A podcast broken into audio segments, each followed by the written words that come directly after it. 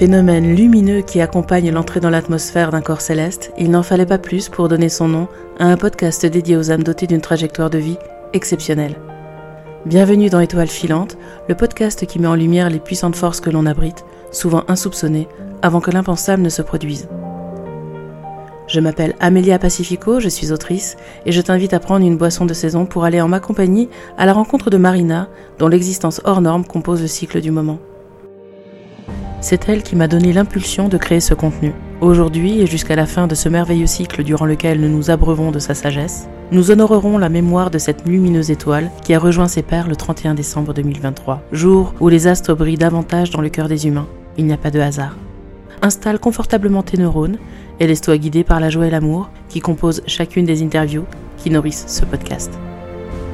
Je souhaite poser également quelques mots à la mémoire de mon cousin Sébastien, qui a choisi de nous quitter il y a quelques jours et qui restera jamais dans mon cœur. À 20 ans, est-ce que tu t'es dit, mais finalement, euh, je vais rester dans la restauration ou est-ce que tu t'es dit, je vais renouer avec mon premier vrai désir et retenter l'école d'infirmière J'ai toujours eu euh, dans la tête, il fallait que je sois infirmière puéricultrice, je sais pas quoi, j'ai toujours eu en tête, mais pour autant, j'ai jamais euh, repris mes études, j'ai jamais euh, j'ai eu beaucoup, j'ai eu mille vies, j'ai eu beaucoup de travail, j'ai beaucoup changé parce que je suis toujours en soif d'apprendre, euh, mais pour le coup, j'ai jamais repris mes études d'infirmière. J'ai hum, aimé mon métier en tant que pizzaiola. c'était c'était chouette, c'était une superbe expérience. J'ai adoré, j'ai arrêté parce que j'ai déménagé. J'ai quitté la région, donc euh, j'ai vendu mes parts à ce moment-là, mais pour le coup, j'ai pas repris non plus parce que les côtés sombres du métier, on les connaît aussi, euh, on les découvre en fait au fur et à mesure. Quand je parle de côté sombre, c'est juste euh, voilà un nombre d'heures incalculable, des, des, des, charges qui tombent qui sont juste fracassantes. vous ratez, j'ai raté deux mariages, dont le tien.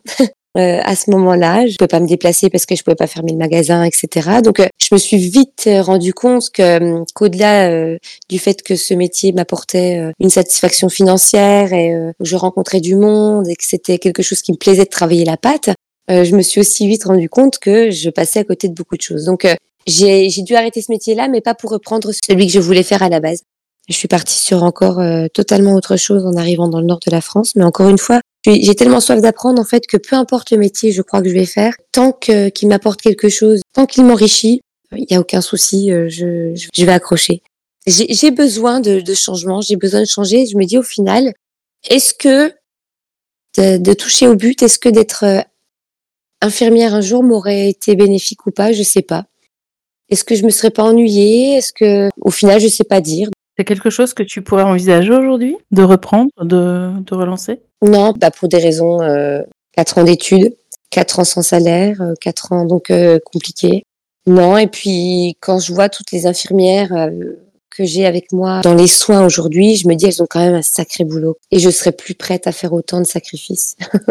Ce qui est compréhensible, hein, justement, parce que tu, tu connais l'envers du décor pour y être confronté. C'est ça. Et alors, cette Marina qui est dans le, le feu de l'action, qui est une super maman solo et, et qui vit certainement ses amours euh, de manière très épanouie et qui a donc des projets de voyage, on lui dit dans 15 ans, dans 17 ans, Marina, tu vas aller à la rencontre d'une grave maladie. Elle réagit comment? Si on me l'avait annoncé, hmm. si on me l'avait annoncé euh, il y a 17 ans en arrière, peut-être que je me serais dit, bah voilà, j'ai 17 ans pour vivre à fond ce que j'ai envie de faire, donc euh, je pars en voyage, je pars euh, faire mon tour du monde tout de suite. Et dans 17 ans, j'aurais, voilà, je, je, reviens pour me poser et me soigner. Spontanément, c'est ce que j'aurais répondu. c'est la marque de fabrique de Marina, ça. C'est euh, de dire, ok, bon, très bien. Bon, bah allons-y. Bah oui, allons-y. il faut prendre le taureau par les cornes, il faut y aller, donc bah allons-y. Voilà, dans 17 ans, je vais me retrouver chez moi à me soigner euh, d'un cancer grave. Euh, ok, j'ai 17 ans devant moi, bah, je profite. Je prends ce que j'ai sous le coude, donc à, à l'époque ma fille. Le peu d'argent que j'ai, je m'en vais. Et je serais partie. Je me serais même pas posé la question en fait. Euh, je, je, serais partie et j'aurais euh, j'aurais vécu ce que j'avais envie de vivre à ce moment-là. Mmh. C'est vrai qu'on est quand même dans des schémas très. Euh, il faut faire ça, il faut être comme ça, il faut gagner d'argent, il faut subvenir aux besoins de tout le monde, il faut, il faut, il faut rentrer dans des cases, il faut être euh, parfait, faut pas avoir un peu de travers, il faut, il faut, il faut, et au final on vit pas. Donc si on m'avait annoncé ça il y a 17 ans, je pense que j'aurais dit bah écoutez, euh, il faut peut-être pour vous, mais peut-être peut-être que pour moi il faut faire autrement. Donc euh, j'aurais peut-être à ce moment-là euh, vécu euh, ce que j'ai toujours voulu vivre. Donc, une vie pleine de rencontres euh, à l'autre bout du monde. J'aurais peut-être fait ça. Un peu de regret? Non, parce que je le savais pas à l'époque. Mmh Donc non, pas de regret. J'aimerais euh, changer ça, au contraire, en le sachant maintenant, en sachant que ma vie euh, va être euh, peut-être écourtée, Mmh euh, ou pas hein, d'ailleurs, mais peut-être. Comme tout le monde d'ailleurs, comme tout à chacun, puisque tout le monde est amené, voilà, euh, ce que j'allais dire, enfin on va tous y être confrontés un jour, Oui. plus ou moins tôt, c'est sûr, voilà. mais on ne sait pas quand. Oui. Et on pourrait tout à fait programmer des voyages sur 50 ans, 20 ans, 10 ans, 2 ans, et ne pas pouvoir en faire ou pouvoir tous les faire, on ne sait pas. Ouais. Du coup, là aujourd'hui, étant dans la maladie, maintenant j'attends plus pour faire les choses. J'ai envie de les vivre euh, au moment où euh, où ça me prend quoi. Donc euh, j'ai envie de voyage. Là, je sais que ça me titille. J'ai envie de partir. J'ai envie de j'ai envie de bouger. J'ai envie de partir euh, à l'île Maurice. J'ai envie de partir en Thaïlande. J'ai envie de faire euh, plein de pays que j'ai jamais vus. Attends de lire Jacqueline avant de partir à l'île Maurice. Ça te donnera encore plus envie finalement. Ah bah écoute, euh, et ça me trotte. Hein. J'ai envie là au mois de décembre de partir à l'île Maurice et euh, Ah, c'est excellent. Et du coup, euh, on m'a posé la question tout à l'heure, alors est-ce que tu as pris tes billets? Bah pas encore, Mhm. parce que bon, je suis obligée de vivre avec la maladie aussi, donc avec les traitements, Mhm. et ne sachant pas euh, quand est-ce que je peux partir, etc. C'est difficile, c'est beaucoup de dernières minutes avec moi. Mais ça, mais c'est là, c'est là, et je vais, j'ai envie de, j'ai envie de partir, j'ai envie de voyager, donc euh, je vais devoir le faire puisque euh, puisque je sais que tout ce que je rêve de faire, tout ce que j'ai envie de faire, si je ne le fais pas, je vais être, euh, je vais avoir un goût d'inachevé et ça va me trotter. Donc j'ai pas envie. J'ai pas envie. J'ai envie de vivre les choses euh, maintenant quand ça me vient. Donc là, il faut que je parte à l'île Maurice. Finalement, la Marina qui a 20 ans, là, elle s'est, elle s'est réincarnée en toi et euh, à te dire, allez, Oui. euh, on y va, c'est maintenant, et euh, vas-y, profite, Vas-y, on y va. c'est le moment. C'est ça. Qu'est-ce que tu lui dirais à, à cette jeune femme, toi, là, de, du haut de tes 37 ans et, et de ce que tu as traversé de- depuis? Tu lui dirais quoi? Je lui dirais merci. Merci parce que pour le coup, j'en suis pas arrivée là où j'en suis aujourd'hui sans elle. Même si j'ai pas réalisé tout ce que j'avais envie de réaliser, j'ai pris des chemins de vie qui sont qui n'étaient pas ceux euh, auxquels j'étais destinée peut-être à la base, j'en sais rien. En tout cas, je suis arrivée là où j'en suis aujourd'hui. J'ai deux magnifiques filles, j'ai une maison. euh, je suis pas propriétaire certes, mais bon, j'ai un toit sur la tête. En tout cas, c'est ça que je veux dire. Et et aujourd'hui, je, je voyage et je fais des choses que je n'ai pas fait à l'époque. Donc, euh, merci de m'avoir emmené jusque là. Et si je devais parler à une jeune fille à une jeune fille de 20 ans aujourd'hui euh, qui se pose beaucoup de questions, qui est dans le doute, euh, qui n'ose pas, euh, bah, je lui dirais, euh, j'étais comme toi à l'époque. Et si j'avais pu faire autrement, j'aurais fait autrement. Donc, je te conseille de vivre ta vie, quoi. Et c'est exactement ce que je dis à ma fille aujourd'hui. Arrête de te plaindre de tout et n'importe quoi, ouvre les yeux et regarde ce que tu as face à toi, quoi. Tu as une vie tout entière, mais tu sais pas encore l'apprécier, donc apprécie-la et oh, fais les choses. Vis maintenant, commence à vivre dès, dès, dès ton, ton plus jeune âge parce que ça passe à une vitesse folle et que, et que tu vas, tu, tu te rends pas compte, mais ça va défiler sous tes doigts à une vitesse monumentale et tu vas arriver à 37 ans comme moi et tu vas te dire, bah mince, j'aurais peut-être dû faire ça à ce moment-là plutôt que d'attendre 20 ans pour le faire. Bah oui, fais-le maintenant, tu as l'opportunité de le faire. Fais-le. Pas si je suis claire. Claire, claire, inspirante, motivante. J'ai noté, je note euh, des petites phrases que tu dis de temps en temps. Et là, j'ai marqué ouvre les yeux et regarde ce que tu as face à toi. Mm. Parce que oui, ça résonne comme une phrase d'une carte postale ou, ou d'une affiche. Oui. Mais en fait, c'est tellement vrai. c'est tellement vrai. On a beau le rabâcher et finalement, je pense que euh, les mots sont un peu galvaudés aujourd'hui, mais il est utile de leur redonner de la valeur à ces mots aussi simples que ouvrir les yeux Oui. et regarder ce qu'on a face à soi. De se satisfaire, tu vois, tu as rebondi euh, tout à l'heure, je suis pas propriétaire, mais j'ai un toit sur la tête. Et en fait, l'essentiel est là. L'essentiel est là. L'essentiel, c'est pas la possession. L'essentiel, c'est la sécurité. C'est de se sentir en sécurité. Alors, ça veut pas dire ne rien faire, rester prostré. hein. La sécurité, c'est se sentir vraiment en liberté de faire ce qu'on a envie de faire. Et effectivement, avoir un toit sur la tête, propriétaire ou pas, euh, bah, c'est l'un des, l'un des fondamentaux euh, indispensables pour justement ouvrir les yeux, regarder euh, ce qu'on a face à soi, euh, sans se préoccuper de est-ce que j'ai j'ai quelque part où dormir cette nuit. Oui. Donc c'est très clair et c'est encore une fois inspirant. Alors ta fille, là aujourd'hui, on, aura l'occasion de revenir sur Louane euh, et le genre de, de jeune fille euh, qu'elle est. Mais si aujourd'hui euh, Louane a une envie de faire le tour du monde avec un sac à dos, tu le vis comment? Je la pousse. Je la pousse à y aller. Limite, je me mets dans son bagage pour partir avec elle.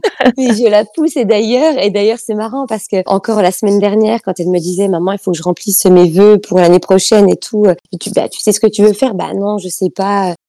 J'ai dit, Louane, écoute, mets quelque chose parce qu'il faut bien le remplir, ton truc. Mais je dis, mais tu sais, s'il faut, s'il faut que tu prennes un, deux, trois ans avant de rentrer dans des études secondaires pour partir, si tu as besoin de partir, si tu as envie de partir, aller bosser à l'étranger, je sais pas, même partir en tant que, que géo, j'en sais rien, ça peut être tout et n'importe quoi en, tant que fille au père, pour essayer de voir du pays, pour euh, voir une autre culture, pour voir. Je dis mais pars. J'ai t'as la chance d'avoir une mère qui te pousse à y aller. Je dis mais vas-y ma fille, vas-y fais-le parce que tu sais pas la chance que t'as. Il y en a d'autres qui t'auraient dit non. Euh, euh, tes études en premier, tu verras le reste après. Je dis pars. Je dis t'as as toute une vie en fait pour pour te décider sur ce que tu veux faire. Je tu sais, je dis encore moi aujourd'hui à 37 ans, je change de métier comme je change de, de chemise. Alors si tu as envie de partir, si tu as besoin de voir du pays, vas-y vas-y, pars, et même je pars avec toi s'il faut. je partirai. Tu le ferais? Si tu me mettais un, médecin euh, avec moi dans mes bagages euh, qui puisse euh, me prendre en charge en cas de pépin à l'étranger, je partirais, ouais. Ouais, je partirais. Mm. C'est justement ma question. Pas de médecin. Là, est-ce que tu partirais? Sans médecin? Ouais. Le risque est grand. Le problème, c'est que je suis tellement fragile au niveau santé que mmh. euh, il suffirait que je tombe, euh, que j'ai juste une infection en fait qui tourne mal et, je risque la mort. Mmh. Et du coup, j'ai pas envie de mourir tout de suite. Je me bagarre pour pour pas lâcher, pour vivre encore des années et des années complètes. Et ça me fait peur de me dire je pars et il m'arrive quelque chose à l'étranger quoi. Donc je préfère déjà reprendre des forces, je préfère me soigner un peu et partir en tout cas loin, en dehors de l'Europe. Ça n'est pas dans les projets euh, là dans les semaines à venir. Dans les mois à venir, oui, parce que je veux partir à l'île Maurice. Mais voilà, il faut quand même y aller euh, tranquille. Mon oncologue me l'a dit il y a pas très longtemps. Il sait que j'ai un besoin de bouger euh, permanent. Il m'a dit l'Europe, je vous laisse partir parce que vous avez un rapatriement euh, d'urgence qui est possible, donc c'est ok. Par contre, partir à l'autre bout du monde, je vous laisse pas mon accord tout de suite. Donc ça viendra, mais pas encore, pas maintenant. Là, on entend l'énergie effectivement de la mobiliser pour la bataille, pour, euh, pour le combat. Ça. Et finalement, euh, ça me rassure quand tu me dis ça parce que je me serais dit, tiens, euh, si elle est prête à partir là sans médecin, sans, sans secours médical possible, c'est qu'il y a une sorte, une forme de renoncement. Donc voilà, je suis ravie de ta réponse et même si ce c'était pas un test ou quoi, mais en t'écoutant parler, je me suis dit mais en fait ça c'est vraiment le discours non pas de quelqu'un qui ne veut pas vivre ses rêves, mais de quelqu'un qui justement veut les vivre en se donnant toutes les chances de le faire. Toutes les chances, ouais c'est ça toutes les chances possibles. Donc, euh, je préfère gagner du temps, euh, gagner pas du temps, pardon, gagner euh, en, en, santé. Mhm. Et après, je partirai quand je serai plus rassurée. Première grande destination, mise à part l'île Maurice, ce serait quoi? Donne-moi ton top 3. Mon top 3 de destinations mhm. Oh là là. Alors, la Réunion, la Thaïlande, ça, la partie Bangkok où il y a beaucoup, beaucoup de monde. Hein. Moi, je veux vraiment voir du pays, la Jordanie. Après, j'en ai tellement, j'en ai plein d'autres, hein, mais euh, le Vietnam. Enfin après j'en ai j'en ai tellement, mais mais les, les trois c'est voilà c'est ça. Réunion. Réunion. Thaïlande. Thaïlande et Jordanie. Ouais. D'accord. Pourquoi la Jordanie? Parce que euh, c'est un peu lunaire comme euh, je, je, trouve cette, cette couleur ocre qu'on peut trouver partout. Que j'adore le désert.